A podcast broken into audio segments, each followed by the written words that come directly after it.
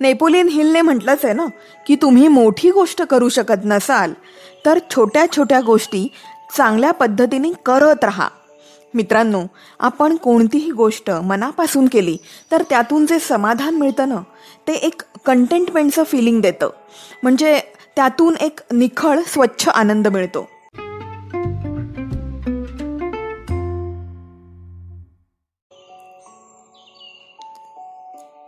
Good morning friends नमस्कार. मी सुजाता स्वादिष्ट bites या सिरीजमध्ये मी तुमचं मनपूर्वक स्वागत करते. यात मी शेअर करणार आहे काही स्मार्ट रेसिपीज ज्या बनतात टेस्टी हेल्दी आणि फास्ट खरं सांगू का मंडळी? मला कधीच वाटलं नव्हतं की मी रेसिपीज वगैरे असं काही शेअर करेन. पण माझ्या एका खास मैत्रिणीने मला हे सजेस्ट केलं की सोप्या आणि सुटसुटीत रेसिपी मी शेअर कराव्यात. आणि म्हणून हा उपक्रम किंवा उपद्व्याप म्हणू शकता गणपती बाप्पांचं आगमन होतंय. खूप शुभेच्छा मिळत आहेत पण मला भावलेली एक शुभेच्छा आज मी तुमच्यासाठी व्यक्त करते. ती अशी. तुमच्या आयुष्यातला आनंद त्या विघ्नहर्त्याच्या काना इतका विशाल असावा. अडचणी उंदरा इतक्या लहान असाव्यात. आयुष्य त्याच्या सोंडे इतकं लांब असावं. आणि आयुष्यातले क्षण मोदकाप्रमाणे गोड असावेत. अशी गणपती बाप्पाच्या चरणी प्रार्थना. तर मंडळी आपल्या आयुष्यातले क्षण आज मोदकाने गोड करूयात. पण मोदक विकत आणायचं म्हटलं तर आत्ताच्या परिस्थितीत नकोच वाटतं. आणि कालच टी व्हीवर एक बातमी होती की मिठायांसाठी जो खवा वापरला जातो ना त्यात कशी भेसळ केली जाते आणि तो कसा विकला जातो याबद्दल. त्यामुळे कोणतेही बाहेरून आणलेले रेडीमेड खव्याचे मोदक किंवा खवा घरात आणून मोदक करणं हे थोडं रिस्की वाटतं. त्यापेक्षा आपण दुसरे पदार्थ वापरून मोदक बनवू शकतो की? जे बनवणं झटपट आणि सोपं आहे. तर आज आपण जाणून घेऊयात काजू मोदक ही रेसिपी अर्थात ही पाककृती मला माझ्या आईने सांगितली आहे काजू मोदक बनवण्यासाठी आपल्याला लागणार आहे काजूची पावडर एक कप. काजू मिक्सरमध्ये ग्राइंड करून एक कप पावडर घ्यायची किंवा शंभर ग्रॅम. पिठी साखर सव्वा ते दीड कप किंवा शंभर ग्रॅम. इथे तुम्ही आयसिंग शुगर वापरू शकता. मार्केटमध्ये मिळते. मिल्क पावडर पाव कप. वेलची पावडर पाव चमचा.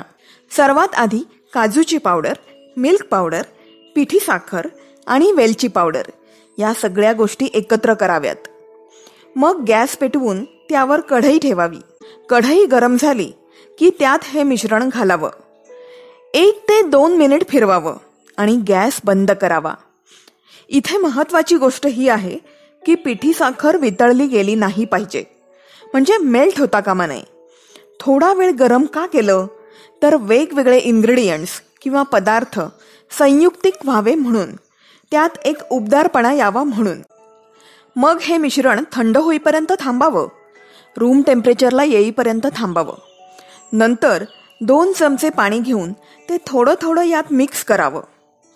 तुम्हाला एखादा फ्लेवर म्हणजे व्हेनिला इसेन्स किंवा रोज इसेन्स जर ॲड करायचा असेल तर काही ड्रॉप्स या पाण्यामध्ये मिक्स करायचे.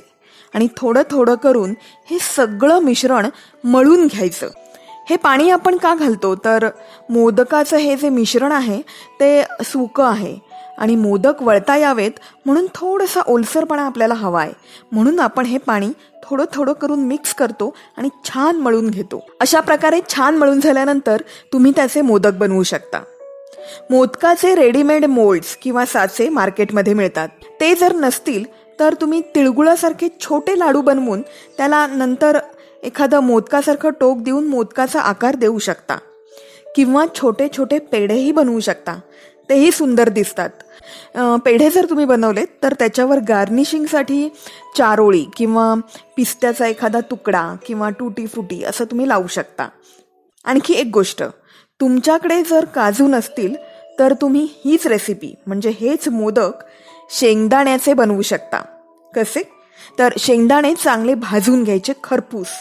ते सोलून त्याचं कूट बनवायचं. आणि बाकी रेसिपी सेम टू सेम मग कशी वाटली ही रेसिपी यात एक टीप आहे. मिक्सरमध्ये जेव्हा तुम्ही दाण्याचं किंवा काजूचं कूट करता तेव्हा तुम्ही कंटिन्युअसली ग्राइंड करू नका. पल्सवर ठेवून थांबावं पल्सवर ठेवून थांबावं. असं करून त्याचं कूट बनवावं जे सरसरीत होतं. नाहीतर काय होतं काजू आणि शेंगदाणे ना तेल सोडतात आणि त्यामुळे त्यांचं जे कूट आहे ना ते घट्ट होण्याचे चान्सेस असतात. अशा प्रकारे आपण काजू मोदक किंवा दाण्याचे मोदक बनवू शकतो. मग कशी वाटली ही रेसिपी आहे ना हेल्दी आणि टेस्टी